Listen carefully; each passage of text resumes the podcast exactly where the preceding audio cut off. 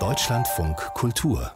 Interview Heute ist der offizielle Start der Konferenz zur Zukunft Europas. Seit zwei Wochen gibt es schon eine Webseite online, wo Sie auch Ihre Ideen für die Zukunft der EU diskutieren lassen können, zum Beispiel beim Thema Gesundheit oder beim Thema Klimaschutz, beim Thema digitaler Wandel. Das alles soll jetzt weiter vertieft werden und die EU erhofft sich dadurch ein neues Level an Bürgerbeteiligung, erhofft sich auch ein Stück weit natürlich diese Kluft zu verringern, die immer gesehen wird zwischen den Menschen, die in der EU leben und ihren Institutionen.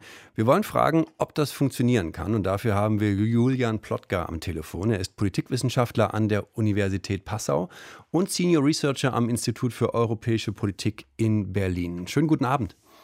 Ja, guten Abend, Herr Ramlu. Vielen Dank für die Einladung. Sehr gerne. Wir brauchen Sie ja jetzt. Sie schauen als Wissenschaftler auf die Chancen von Bürgerbeteiligung. Überzeugt Sie das Konzept? Im Allgemeinen auf jeden Fall. So wie wir es bei der Konferenz zur Zukunft Europas sehen, bin ich ein Verhalten optimistisch, dass das funktionieren kann. Also wir hatten, äh, insbesondere das Europäische Parlament hatte ja große Erwartungen, dass das wirklich eine breite Beteiligung mit einer großen Reform auf europäischer Ebene geben wird. Die Mitgliedstaaten waren hier deutlich zögerlicher und ich glaube, wir haben jetzt noch die Chance, dass zwischen diesen beiden Polen in der Debatte das doch noch eine gute Konferenz werden kann. Es wird ja europäische Bürgerpanels mit repräsentativ ausgewählten Bürgerinnen und Bürgern geben. Das ist im Prinzip ein Demokratie, demokratisches Experiment auf transnationaler Ebene, das es bisher noch nie gegeben hat. Und ich glaube, wenn jetzt alle zivilgesellschaftlichen Akteure und die EU-Institutionen sich ins Zeug legen, dass hier wirklich die Bürgerinnen und Bürger breit daran teilnehmen, dann gibt es da noch eine Chance, dass das bei der Zukunftskonferenz funktionieren kann. Das Stichwort ist natürlich breit. Das ist das wichtige Adjektiv. Oder natürlich die Frage,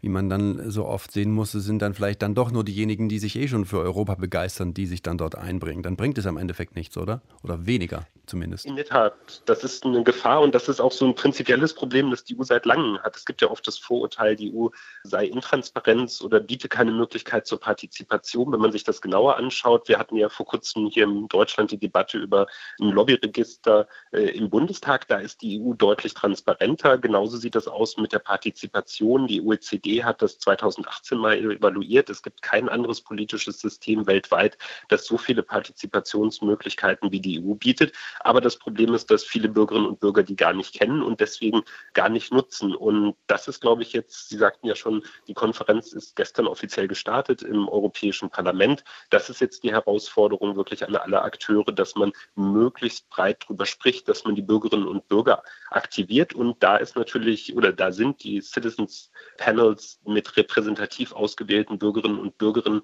natürlich eine Chance, dass man nicht nur die üblichen Verdächtigen äh, in die Debatte mit einbezieht, sondern durch diese Repräsentativität soll halt äh, sichergestellt werden, dass es wirklich die Breite der gesellschaftlichen Interessen sind, die damit diskutieren. Jetzt muss ich Ihnen ganz ehrlich sagen, wenn ich mir die Webseite anschaue, Herr Plotka, dann wirkt das für mich auch so ein bisschen wie Turmbau zu Babel. Also ich bin jetzt zum Beispiel auf der Seite Gesundheit.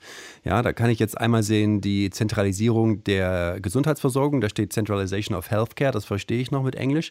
Dann habe ich aber hier gleichzeitig, ich glaube, das ist Portugiesisch oder Spanisch und eben auch Französisch. Laufen wir nicht ein Stück weit Gefahr hier, dass dann vielleicht dann doch wieder auch nur die Menschen der einzelnen Nationen unter sich diskutieren?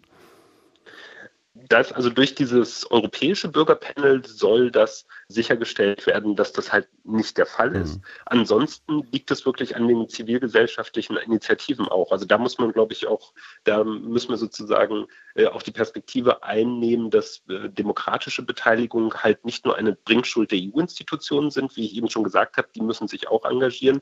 Aber es heißt natürlich, auch, dass die, äh, die Bürgerinnen und Bürger und insbesondere die Akteure, Parteien und äh, zivilgesellschaftliche Organisationen hier versuchen, die Debatten grenzüberschreitend äh, anzustoßen. Hier würde ich sozusagen die Bringschuld nicht allein bei den Institutionen sehen und ich gebe Ihnen vollkommen recht. Ich habe auch schon selbst auf die, die Website geschaut und es ist sicherlich nicht das Paradebeispiel der Nutzungsfreundlichkeit, was man da programmiert hat. Aber mittlerweile kann man ja auch mit Hilfe von Software vielleicht die eine oder andere Sprache so weit übersetzen, dass man es dann doch einigermaßen versteht und sich beteiligen kann. Julia Plotka war das hier bei uns im Deutschlandfunk Kultur zur Frage der Zukunft Europas. Das wird diskutiert auf einer breiten Konferenz. Herr Plotka, vielen Dank für das Gespräch. Sehr gerne. Wiederhören.